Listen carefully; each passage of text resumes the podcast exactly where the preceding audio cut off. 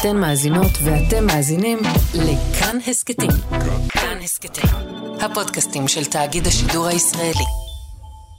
היי, אני אלון אמיצי, ואתם ואתן על חיות כיס. בלילה שבין ה-25 ל-26 במרץ, שני גברים רעולי פנים הגיעו למשרד של אסף ברית ברחוב לינקולן בתל אביב, ופרצו את הדלת. הוא הגיע לדלת הנעולה פה, אה, פשוט אה, מנסה לפתוח את, ה... המנעול ובזמן הזה שובר את הדלת. עכשיו הוא מחפש את הכספת, שבר לי את כל הזכוכית. עכשיו השני, הבחור השני שהגיע למעלה מוצא את הכספת אחרי כמה שניות, קורא לו ויש להם לום, הם באו מוכנים עם לום. אה, ועכשיו הם מתחילים לעבוד על, הכספת במשך חמש דקות. השכנים בבתים ליד יצאו לראות על מה המהומה. ברגע שהם הבינו שמדובר בפריצה, הם התקשרו למשטרה. הם היו בחוץ, הם שמעו את זה, הם הבינו שהם פורצים אלינו, הזמינו משטרה, ואז כשהם יצאו עם הכספת הם התעמתו איתם. ראו אותם לגמרי, פשוט בלי להתבלבל, אמרו להם עופו הצידה, שמו את הכספת על אה, אופניים חשמליות גדולות, אה, ופשוט עפו מפה. המשטרה לקח לה יותר מרבע שעה להגיע. כשהניידת הגיעה, הפורצים כבר הסתלקו. אסף הגיע לזירה, ניגש למצלמות האבטחה וגילה שהן תיעדו את כל השוד רגע אחר רגע. הוא העביר את מה שהוא חשב שיהיה התיעוד שיפתור את התיק הזה לאחד השוטרים ממחלקת הסייבר של המשטרה. שאלתי אותו מה אתם עושים עם זה? הוא אמר אני שם את זה בתוך התיק. אמרתי מה מישהו הולך להסתכל על זה? הוא אמר לי אני לא מאמין שמישהו יסתכל על זה. וייתכן שהסיבה לכך היא שפריצות וגנבות הפכו לאירועים מאוד שכיחים, כמעט כמו חצייה באדום. במחוז תל אביב מתמודדים בממוצע עם שתי פריצות ביום, והנתונים מראים שבשנים האחרונות יש עלייה עקבית במספר הפריצות והגנבות בכל הערים הגדולות. הם אומרים שהיו עוד אה, ארבע פריצות לעסקים באותו לילה, רק באזור שלנו. ועוד אה, חמש אה, פריצות לבתים פרטיים. אני חושב שרוב התסכול זה שיש פה חוסר הרתעה מוחלט. שאתה רואה גם בצילומים, הם לא, הם לא מפחדים מכלום. הם פשוט עובדים, זאת העבודה שלהם. הם... ואני חושב שפה יש איזשהו משהו, והנה, שלשום פרצו לשותף שלי לעסק אחר. האזור הזה הפך להיות אה, באמת מטורף. במשטרת ישראל אומרים שהפריצה למשרד עדיין בחקירה. אבל אסף סקפטי לגבי הסיכויים שהוא יראה את הכסף שלו בחזרה. גם המז"פ וגם הסייבר, הם שניהם ציינו את בעיית הכוח אדם שהם נמצאים בהם, שהם נמצאים בעצם בתת כוח אדם. אבל זה לא רק פריצות וגנבות שנזנחות בגלל בעיית כוח האדם של המשטרה. משטרת ישראל צועקת בכל הזדמנות שיש לה בשנים האחרונות שחסרים לה שוטרים. אנחנו נמדדים בשניות, אנחנו נמדדים בדקות, אירועי רצח, אירועי אונס. זה המפכ"ל קובי שבתאי מדיון בוועדת ביטחון פנים ביולי 2022. יש פה שניות בודדות, שאם הגעת, הצלת או לא הצלת, מנעת או לא. אנחנו מתקרבים לנקודה שלא רק שלא נגיע בדקות הספורות לאירוע, אלא ייתכן שלא נוכל להגיע בכלל. הפשיעה בנגב, חסרים שוטרים. פרוטקשן בצפון, חסרים שוטרים. מהומות לאומניות, היערכות לרמדאן, חסרים שוטרים. אז איך פותרים את הדבר הזה? כמה שוטרים אנחנו צריכים להשלים למשטרה? בסוף, הכלכלה שלנו, ויותר מכך, החיים שלנו, מתבססים על היכולת לחיות כאן בבטחה.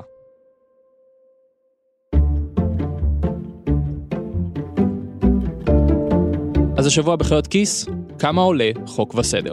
למה יותר ויותר שוטרים פורשים? האם המשטרה בדרך להפוך לעוד שירות שלא עובד בארץ? ואם לא הם, מי יעשה את התפקיד הזה במקומם?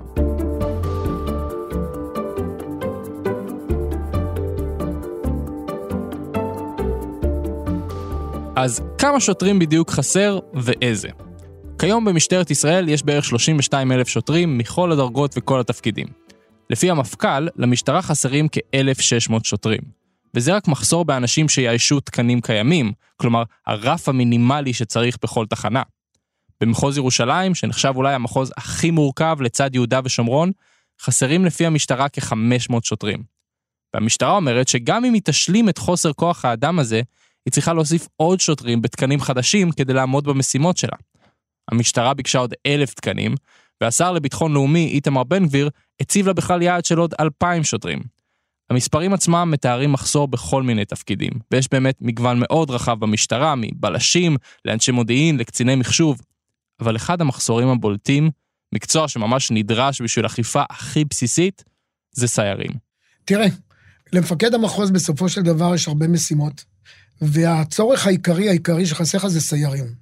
כי בסוף כל היחידות המודיעיניות והחקירתיות, זה נכון שהם עושים עבודת קודש והכול, אבל בסוף הסיירים זה החזות, או בעצם זה התמונה של משטרת ישראל כלפי הציבור עצמו.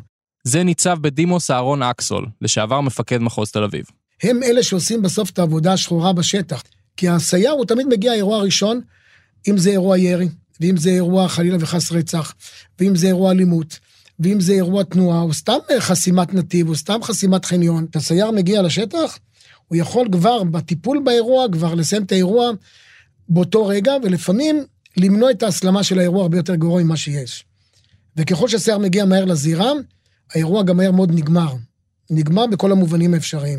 אהרון התחיל את השירות שלו ב-1984 בימ"מ, יחידה שנחשבת יותר מתוקצבת ועתירת משאבים. ואז, כשהתחילה האינתיפאדה השנייה בסוף שנת 2000, הוא עבר למה שנקרא המשטרה הכחולה, הרגילה, עם המשאבים המוגבלים. תחנות משטרה, יש בהן בחסר בשוטרים. יש תחנות שאתה נכנס לתחנה עצמה, ויש בה מספר מועט, 20 שוטרים, 30 שוטרים, או תחנות של 100 שוטרים, אבל ביחס למשימה שלה, בסופו של דבר, המשימה יותר מהכמות. אנחנו מדברים הרבה על הדרום ועל המשילות. תלך לתחנות המשטרה בדרום, ותראה בסוף כמות מעטה של שוטרים. אז מה עושה המשטרה כשיש לה יותר משימות מאנשים? מאלתרת. כשאני הייתי מפקד המחוז, וגם כשהייתי מפקד המרחב, היו אירועי אלימות.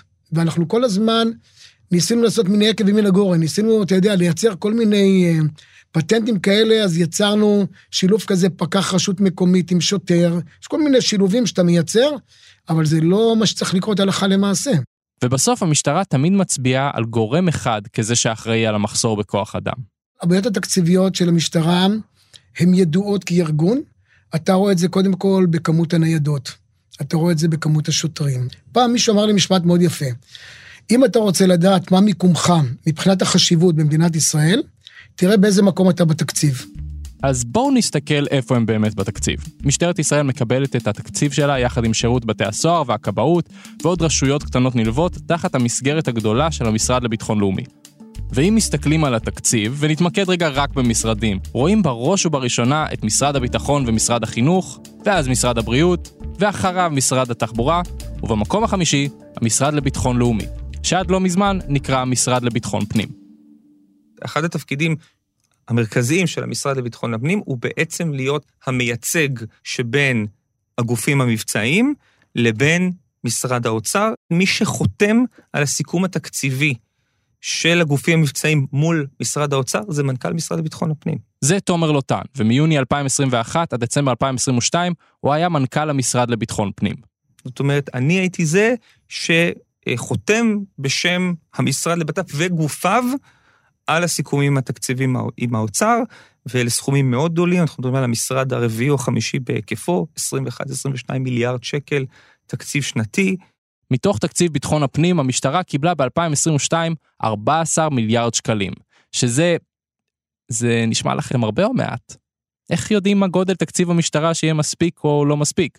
אם המשטרה אומרת שזה לא מספיק לה, אז זה לא מספיק, נכון? אבל בעצם עוד לא נולד הגוף שיגיד שלא חסר לו כסף, גם לא משרד הביטחון. אז אולי נשווה לשאר העולם.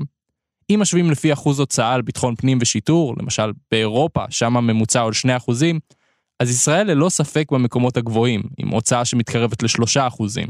עכשיו, פה צריך רגע לפתוח שנייה סוגריים קטנים ולהזכיר שמשטרת ישראל היא משטרה שונה מרוב המשטרות שאנחנו מכירים בעולם המערבי. זאת לא משטרה, מה שנקרא, הכחולה המטרופולינית, שעושה רק משימות שיטור קלאסיות, אלא היא גם המשטרה הלאומית שלנו, היא סוג של המשמר הלאומי שלנו במרכאות, שאחראית גם לאירועים כמו שער שכם והר הבית, והפגנות נרחבות, וזה לפעמים אותו שוטר.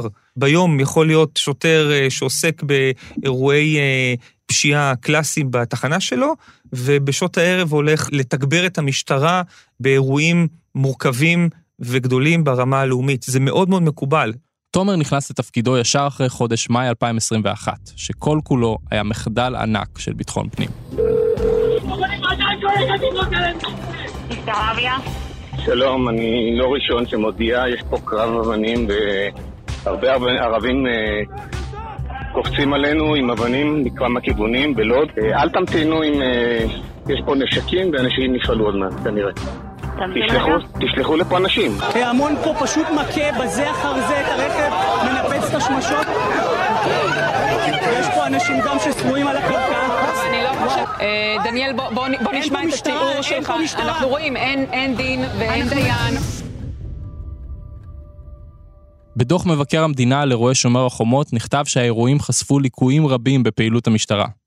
בין היתר שמצבת הכוחות בלוד ובעכו, במוקדים שבהם פרצו האירועים, הייתה קטנה ולא הייתה מסוגלת לתת מענה הולם לאירועים, ושאלפי פניות למשטרה לא קיבלו מענה רלוונטי. כתוצאה מכך מאות אנשים נפצעו ושלושה אנשים נהרגו.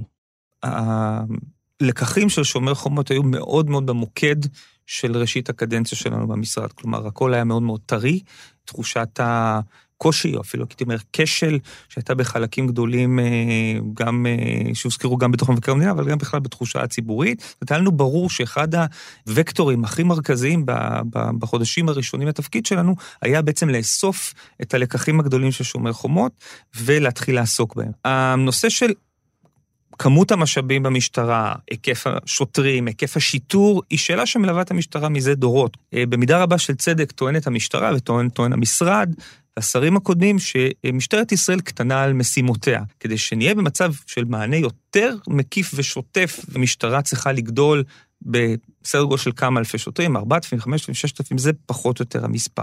אוקיי, נגיד שזה אכן המספר, ועכשיו אנחנו צריכים ללכת למשרד האוצר ולבקש כסף לעוד 4-5 אלף שוטרים.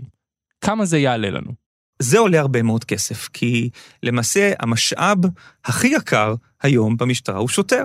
שוטר עולה לאזרח ישראלי יותר מחצי מיליון שקל בשנה. ולכן, אחד הדברים אולי הכי משמעותיים, לפחות בדיונים שהיו לי עם משרד האוצר לאורך הדרך, זה תמיד האם אה, ההשקעה הכי נכונה, או יש לך עכשיו שקל לשים אותו, או לא יודע, מיליון שקל לשים אותו למשטרה, האם הדבר הנכון הוא לשים אותו על שוטר, או לשים אותו על, לא יודע, טכנולוגיה, או על אה, מכשיר חדש, או על איזשהו, או על בינוי של תחנות, זו תמיד, זו תמיד שאלה מאוד, אה, מאוד משמעותית.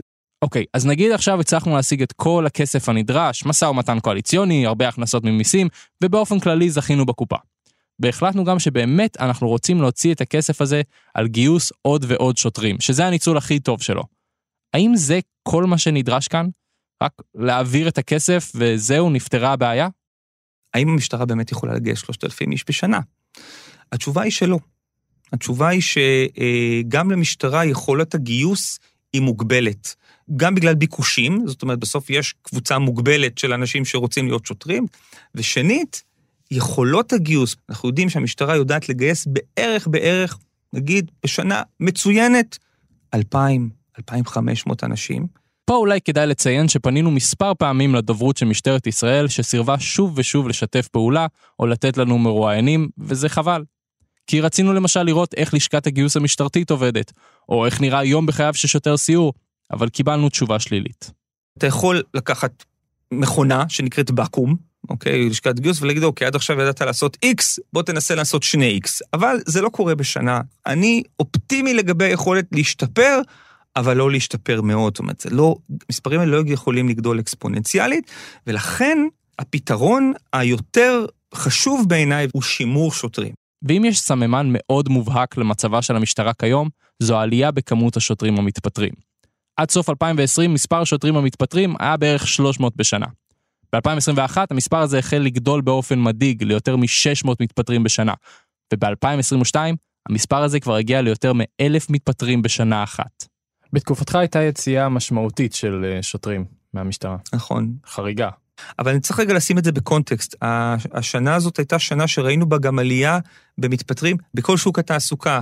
מי שמכיר, זאת השנה שקראו לה The Big Resignation בעולם, היא זכתה לכינוי כזה, זה קרה פוסט קורונה, אה, ראינו הרבה מאוד אנשים, בעיקר צעירים, או בגילי הביניים, זאת אומרת, אנשים ממשפחות צעירות, פתאום מסתכלים ימינה ושמאלה, פתאום אומרים, רגע, אולי אני, יש משהו יותר טוב שאני יכול לעשות בחיים, וראינו באמת עלייה משמעותית בכמות המתפטרים מהמשטרה, אבל ראינו אותה גם בשב"ס, וראינו אותה גם בכבאות, וראינו אותה אפילו במשרדי הממשלה אה, באותה תקופה. אז האם באמת המשטרה איבדה יותר מאלף שוטרים בשנה כי פשוט אין לה יותר כבר מה להציע אל מול שוק העבודה החדש? ובכן, כדי לענות על השאלה הזאת, אני רוצה שתכירו את אליעד. אני אליעד מזרחי, בן 30, מירושלים. הייתי חמש וחצי שנים אה, שוטר בקבע ביס"מ ירושלים. אליעד היה סייר, מסוג השוטרים שהכי חסרים עכשיו למשטרה. ומהסיפור שלו נשמע שהוא היה על המסלול להתגייס למשטרה עוד מהרגע שהוא נולד. אימא שלי שנים, כבר משהו, כבר למעלה מ-25 שנה שוטרת, הבן זוג שלה גם, סוג של גדלתי לתוך בית של אה, שוטרים. בהתחלה לא כל כך אה, רציתי סוג של להמשיך את הדרך, אבל אה, אחרי שהציעו לי, בוא תנסה, תיכנס, תראה איך זה. ואחרי שנכנסתי לקורס והתחלתי את העבודה עצמה, אני יכול להגיד לך שבאמת כאילו די התאהבתי ב- בעבודה. גם ההיבטים הממש קשים של עבודת שוטר לא הפריעו לאליעד. שאגיד לך את האמת, רוב האנשים שאני מכיר ושיצא לי להכיר, אם זה במשטרה, פחות אכפת להם מה, מהחיי אדם שלהם. כלומר, לסכן את עצמם. אין, אין להם בעיה עם זה. זה לא, זה לא אישו מבחינתם. אבל עם הוותק הגיעה השחיקה, והאפקט של עזיבת השוטרים האחרים ומצוקת כוח האדם שנוצרה, התגלגלו כמו כדור שלג. ככל שיותר אנשים עזבו, נהיה יותר לחץ על אלו שנשארו. ושנוצר אה, חוסר של כוח אדם, שהוא נהיה יותר ויותר גדול, ואז דורשים מכל שוטר עבודה של 4-5 שוטרים. ואז אתה אומר, אוקיי, אני עובד כל יום 10, 11, 12 שעות, בחוץ, בגשם, בלילות, שבתות, חגים, צהריים, לילות, אם זה היה מעצרים וחיפושים והפרות סדר מאוד מאוד קשות, אם זה בתקופת שומר החומות וגם לפני, באזור הכפרים אה, הערביים פה, גם אם זה כלפי כלל האוכלוסיות אה, שיש. עזוב, זה... שוטרים לא מחפשים את האהדה ואת הערכה מהאזרח. אנחנו הגענו למקצוע שאנחנו מודעים אליו, שלא נקבל את זה. אבל כשנוצר עליך עומס כל כך כל כך גדול, אתה אומר, רבאק, בשביל המשכורת הזאתי, אין לי חיים. אין לי חיים ואני מקבל משכורת ש... מה נשאר לי ממנה? אני בקושי סוגר את החודש. ב-2021 אליעד כבר התחיל להסתכל לצדדים, לקריירות אחרות, למשל בהייטק. המחשבה דוגרת, היא דוגרת לך בראש. אתה אומר לעצמך, לטווח הארוך, אני רואה שאנשים בתחום הזה, בתחום של הייטק, רק עם השנים מרוויחים יותר ויותר ויותר. וככל שיש לך מן הסתם יותר ניסיון ויותר ותק, אז אתה עובד גם קצת פחות.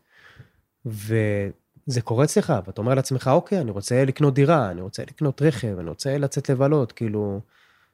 אתה יודע, לא ברמה של עכשיו, אתה יודע, לך תקנות פרארי, אבל אתה רוצה לחיות בכבוד. ואז בסוף, באמצע 2022, אליעד החליט לעזוב. הוא התפטר מהמשטרה כדי לעשות קורס בודקי תוכנה. כדי לפרנס את עצמו, תוך כדי הוא עבד באבטחה אזרחית. ובזמן שעבר מאז שאליעד התפטר, קרו כמה דברים די משמעותיים. הייתה כאן מערכת בחירות שבה אחד הנושאים הגדולים היה ביטחון פנים. הגיע הזמן, הגיע הזמן, הגיע הזמן, בן גביר! עם הקמת הקואליציה, איתמר בן גביר קיבל את תפקיד השר לביטחון לאומי. ובפברואר 2023 הממשלה אישרה את התקציב שבו אמורה להיות העלאה משמעותית בתקציב המשטרה. כרגע, לפני שהתקציב עבר בכנסת, מדובר ב-4.5 מיליארד שקלים, שזה הרבה יותר מהתוספת השנתית שהמשרד מקבל בדרך כלל. התוספת ההיא בין חצי מיליארד למיליארד. אחרי שהתקציב אושר, מפכ"ל המשטרה, רב ניצב קובי שבתאי, הוציא את הסרטון הבא.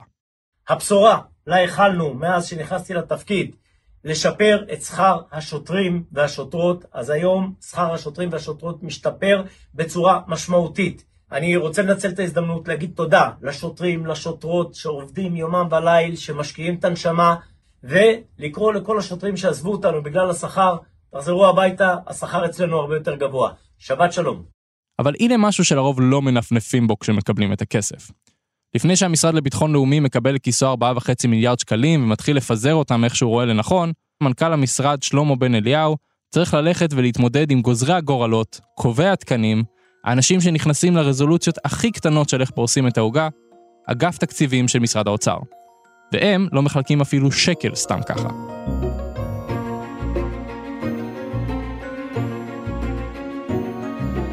משא ומתן תקציבי אה, על תקציב של אה, משרד או של אה, גוף ממשלתי הוא משהו שהוא לא נמשך חמש דקות, הוא לפעמים נמשך חודשים ולפעמים שבועות ולפעמים אה, כמה שעות. דבר ראשון, המוצר אומר, אני לא אתן לכם את כל מה שאתם מבקשים, ואני רוצה להבין למה אתם מבקשים את מה שאתם מבקשים.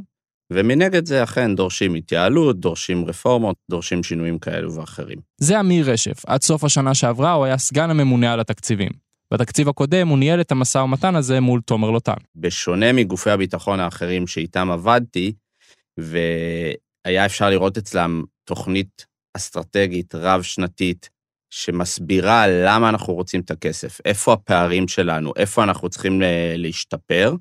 למשטרה לא היה כל כך את הדבר הזה. היה נראה שהם דורשים כסף, מה שנקרא, כדי לשרוד את המחר, לא כדי לחשוב איך המשטרה צריכה להיראות עוד שלוש, ארבע, חמש שנים קדימה, איפה האתגרים המשמעותיים שלה. ודבר נוסף שהיה מאוד בולט בדיונים התקציביים במשטרה, שההטייה שלהם היא תמיד תמיד לדרישות עוד שוטרים, עוד שכר. זה ה-state of mind. כל הזמן עוד שוטרים, עוד שכר, ולא רגע לחשוב, אולי יש לנו פערים טכנולוגיים, אולי יש מקומות אחרים שאנחנו יכולים להשתפר בהם מבלי לדרוש עוד כסף תמורתם. האוצר רצה לפתור בעיה שנוצרה עם עמידת המשטרה בהתחייבויות שלה.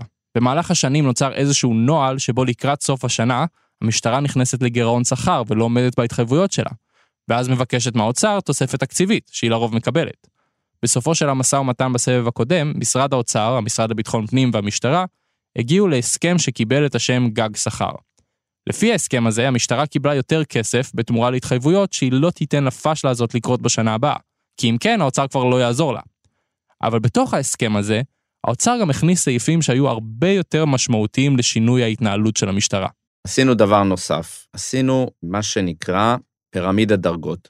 מה זה פירמידת דרגות? כל ארגון נורמלי יש לו איזשהו מבנה היררכי שנראה כמו פירמידה, בראש הארגון עומד, במקרה הזה המפכ"ל, מתחתיו הניצבים, תתי ניצבים, ניצבי משנה, סגני ניצבים, ולאורך השנים כל מיני רבדים של דרגות, בעיקר דרגות של אה, קצונה, כמו רב פקד וסגן ניצב, הלכו וגדלו. זה מתכוון שבעצם היה יותר מדי, מה שנקרא, הנהלת ביניים? בדיוק.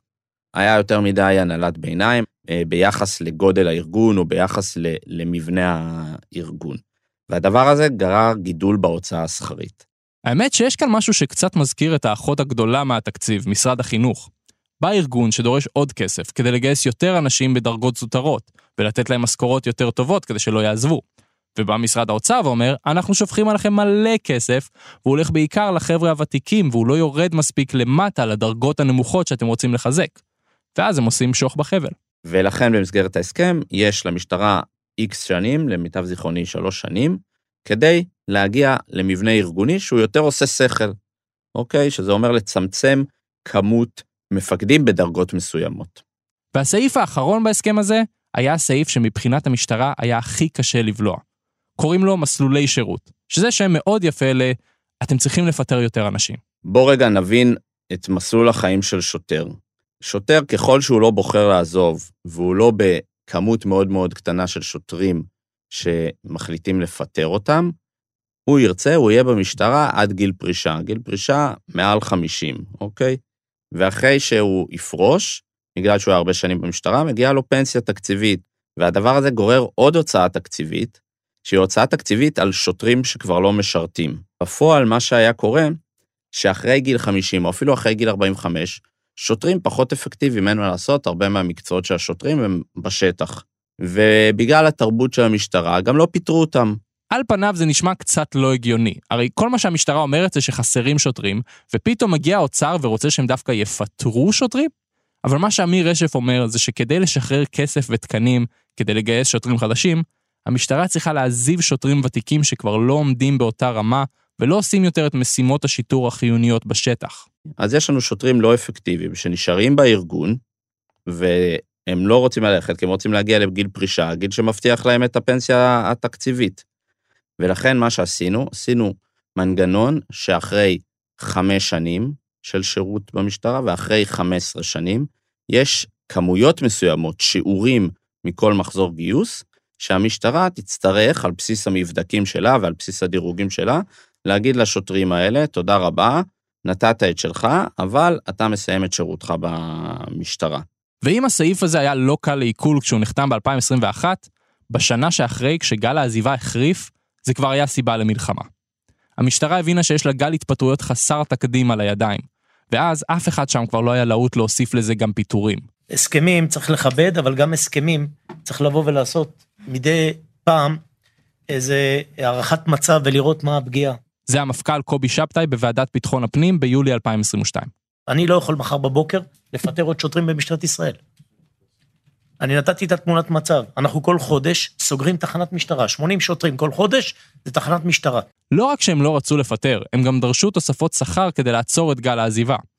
האוצר בתגובה אמר שהשכר הממוצע של שוטרים גם ככה גבוה יחסית למשק, שזה נכון. השכר הממוצע במשטרה הוא באמת 19,000 שקל, שזה כמעט פי שתיים מהשכר הממוצע במשק. אבל כמובן ששכר גבוה בדרגות הגבוהות דוחף את הממוצע מעלה. גם אם הסיירים בדרגות הנמוכות מרוויחים הרבה הרבה פחות, והם אלה שצריכים לשמר. לגבי השכר, השכר של שוטר שמסיים את המכללה אמור להיות סביב ה-10,000 שקל ואולי אף יותר מזה. אוקיי? זה לא עבודה קלה, יש בזה שבתות וחגים ומשמרות לילה ו- וגם גלום בעבודה הזאת סיכון אה, חיים, אבל הטענה של שוטר מרוויח 7,000 שקל היא נכונה כאשר הוא במכללה. מרגע שהוא יצא מהמכללה והוא נמצא בפעילות מבצעית, השכר שלו גבוה יותר. מה האוצר בא ואומר? הוא אומר, תראו, נניח שאתם מגייסים עכשיו אלף שוטרים, היום בבוקר, בסדר? בעוד חמש שנים, אני רוצה ש-20% ממנו אתם מפטרים בכל תנאי, בכל מקרה. זה שוב הניצב בדימוס אהרון אקסול. עכשיו, לכאורה הוא מאלץ אותך לפטר, ואני אומר, למה? אם הם מקצועיים וטובים, א', תשאיר אותם, ב', המשטרה לא צריכה אותך.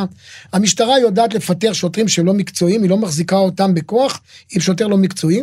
אתה עושה תוכנית כזאת לארגון שיש לו עוצמה. כשעומדים בתור, נניח, עשרות אלפים להתגייס למשטרה, אתה יכול להגיד לעצמך, מי שלא טוב לי, אני משחרר אותו בכלל, אני לא צריך אפילו את האוצר, אני משחרר אותו לבד. המשטרה לא נמצאת במקום הזה. המשטרה לא נמצאת. תראה, עכשיו המפכ"ל, לכאורה, לפי התוכנית האוצרית, הוא אמור לפטר 20 אחוז מהחמש שנים קודם לכן, במחסור של 2,000 שוטרים. אז לפטר עכשיו עוד מאות שוטרים? אוקיי, ואז מה? ואז מה?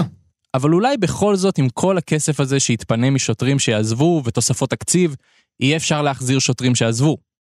ניסיתי לשאול את אליעד אם יש איזה שהם שדרוגים בשכר או בהטבות שיכולים לגרום לו לחזור למשטרה.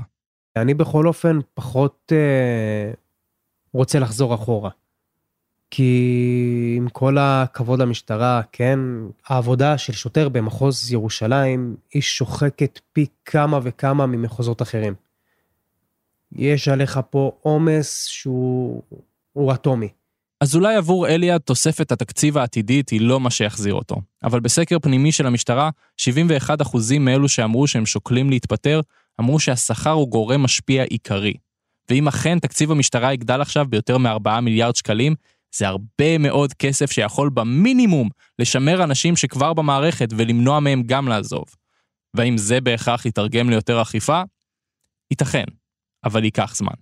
אין לך זבנג וגמרנו בכלל במדיניות ציבורית, ובטח ובטח שלא בפשיעה ואלימות. אתה יודע, זה ספינת נושאת מטוסים ענקית כזאת, שאתה מצליח להסיט אותה בכמה מעלות, והיא צריכה עוד כמה מעלות בשנה שאחרי ועוד כמה מעלות. זאת אומרת, שינויים גדולים של מדיניות ציבורית נעשים על פני שנים. ואולי יש משהו מעודד בכך שאם תהיה השקעה של האוצר מצד אחד, יחד עם רצון להתייעלות של המשטרה והמשרד לביטחון לאומי מהצד השני, ייתכן שבעוד כמה שנים נראה שיפור משמעותי. אבל הבעיה היא שכרגע, בהווה, אי אפשר להכחיש את זה שיש ואקום. עם יותר מדי משימות ופשיעה, ומעט מדי שוטרים. וכשיש ואקום, יהיה מי שימלא אותו.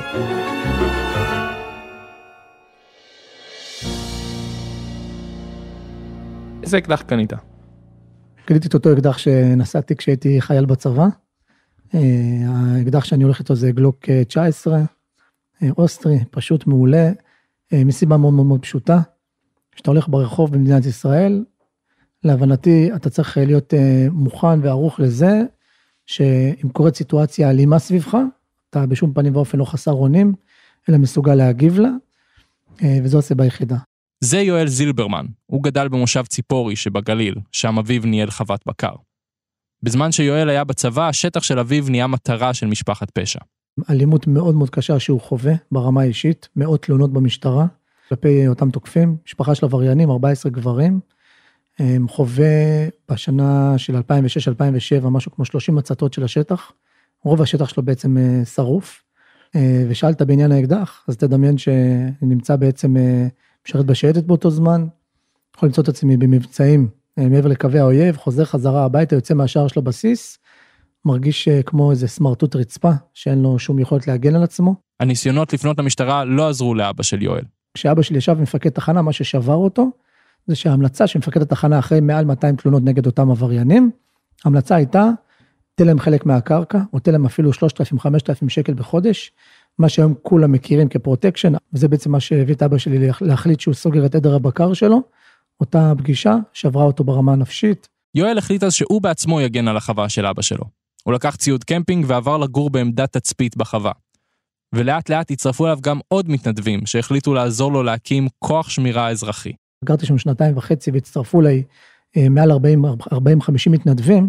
אילולא אותם מתנדבים, כשאני הייתי בצבא, לא היו יורדים יחד עם אבא שלי לשדה ולמרעה, וכשאיימו עליו, אז היו איתו 15-20 מתנדבים שפשוט עמדו שם ושמרו עליו. וב-2009 היוזמה הפרטית הזו הפכה לארגון בשם השומר החדש. כיום הם מנהלים גם יוזמות של חקלאות ומסגרת של שנת שירות, אבל עדיין המערך העיקרי שלהם הוא השמירה. וכיום יש להם כ-120 אלף מתנדבים. מה הם אמורים לעשות ברגע שהם נתקלים בעבריינים? הם חמושים? זה מאוד מאוד פשוט. יש אה, במדינת ישראל משטרה. הדבר שאנחנו עובדים עליו הכי קשה בעולם, זה מבחינתנו המאמץ המרכזי, זה שמתנדב מזהה את האירוע של הפשיעה, הוא יודע להביא לשטח כמה שיותר מהר את כוח התגבור של המשטרה ושל מג"ב, הם אלה שמנהלים את האירוע בשטח. בשנים האחרונות הארגון התחיל להתמזג חלקית עם מג"ב כמעין מסגרת ביניים. יחידת מתנדבי השומר החדש בתוך משמר הגבול. הם עוברים הכשרה, מקבלים תעודת שוטר, והם, בניגוד למתנדבים רגילים של השומר החדש, מקבלים גם נשק. אנחנו במשמר הגבול אה, יודעים ששילוב של השומר החדש, של המתנדבים של השומר החדש, אה, בשילובם אה, איתנו במשמר הגבול, יכול לתת מענה טוב. אני חושב שאזרח שרוצה להתנדב בפעילות אזרחית להגברת תחושת הביטחון זה דבר טוב. זה שוב תומר לוטן, מנכ"ל המשרד לביטחון פנים לשעבר. הבעיה שלי, מה שאומר, החלה במקומות שבהם אני הרגשתי שנוצרה איזו סימביוזה לא תקינה בינם לבין הגופים המבצעיים. זאת אומרת, למשל, אה, נתקלנו במקרים שבהם בן אדם היה מתקשר כדי להתנדב למג"ב, ובצד השני של הטלפון היה יושב מישהו מהשומר החדש ומדבר איתו. אנחנו גוף חברה אזרחית, אנחנו לא משרד לביטחון לאומי ואנחנו לא משמר הגבול. יש לנו איזושהי אה, מגבלה בכמה אנחנו יכולים לסייע, אז אנחנו מנסים בראש ובראשונה לעזור להם להביא את כוח האדם האיכותי, שיבוא ויירתם לתת את הלפחות משמרת פעם בחודש, גם זה לא ברור מאליו שמישהו ייתן, אבל מהרגע שבו בן אדם עשה את ההכשרה של משמר הגבול, קיבל את התעודת שוטר, הוא מופעל אך ורק על ידי משמר הגבול. אנחנו רואים את עצמנו כארגון שקודם כל מחויב בראש ובראשונה שאף חקלאי בישראל לא יהיה לבד, אבל בראייה ארוכת טווח, את כל המערך הזה היינו רוצים לראות אותו עובר ונמצא תחת אה, אה, גוף של מדינת ישראל, שהוא משמר הגבול, זה הגוף המתאים ביותר. וזה בערך מה שאמור להיות המשמר הלאומי, אותה יחידה משטרתית שעלתה לכותרות בחודשים האחרונים, שאמורה להיות מערך מבוסס מתנדבים, כמו כוח מילואים של המשטרה. בעבר הייתה למשטרה מחלקת מתנדבים גדולה של יותר מ-100 אלף מתנדבים, אבל היא צומצמה ב-2011.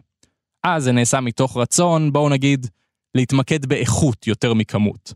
מאז כמות המתנדבים במשטרה עומדת על בערך 30 אלף איש, ולפי דוח מבקר המדינה, כוח האדם הזה עבור המשטרה מקביל לבערך 2,000 שוטרים סדירים. עכשיו, עם כל הבעיות של משטרת ישראל והמחסור המטורף בכוח אדם, יש משהו מדאיג בכך שאזרחים שלא עוסקים בשיטור ביום-יום יהיו אלו שיסיירו ברחובות. עם כל העבודה הטובה של השומר החדש, שבאמת הצליחו לעזור להרבה מאוד חקלאים, יש סיבה שיש לנו משטרה.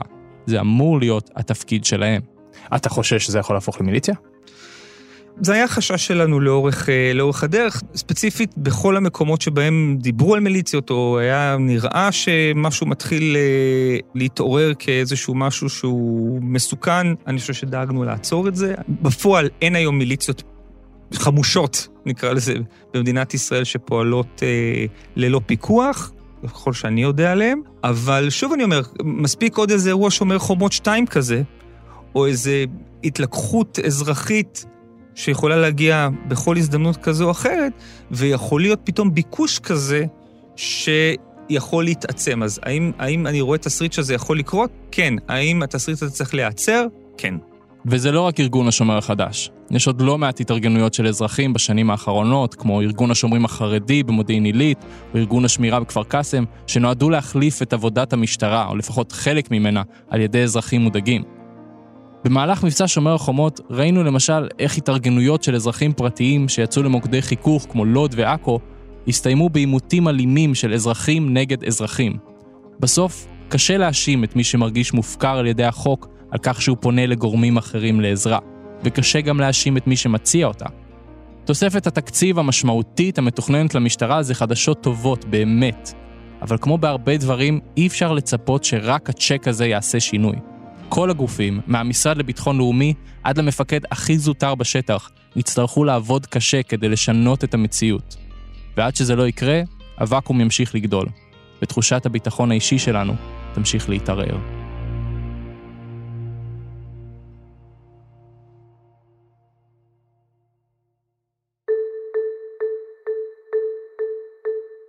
אתם האזנתם לחיות כיס, העורך שלנו הוא תומר מיכלזון. את הסאונד ערכה רחל רפאלי. סייעה בעריכה דניאל מאורר. עורך כאן הסכתים הוא אייל שינדלר. בצוות חיות כיס תמצאו גם את שאול אמסטרדמסקי, צליל אברהם וענת קורול גורדון. המפיקה שלנו היא ליהי צדוק, המתמחים שלנו שסייעו לי מאוד בפרק הזה הם איתי ניקסון ורותם רפאל. אני רוצה גם להודות במיוחד לאורלי אלקלעי, כתבת כאן חדשות, על כל העזרה שלה. כל הפרקים של חיות כיס זמינים להאזנה בכל יישומוני ההסכתים ובאתר כאן. אני אלון אמיצי, תודה לכם שהאזנתם.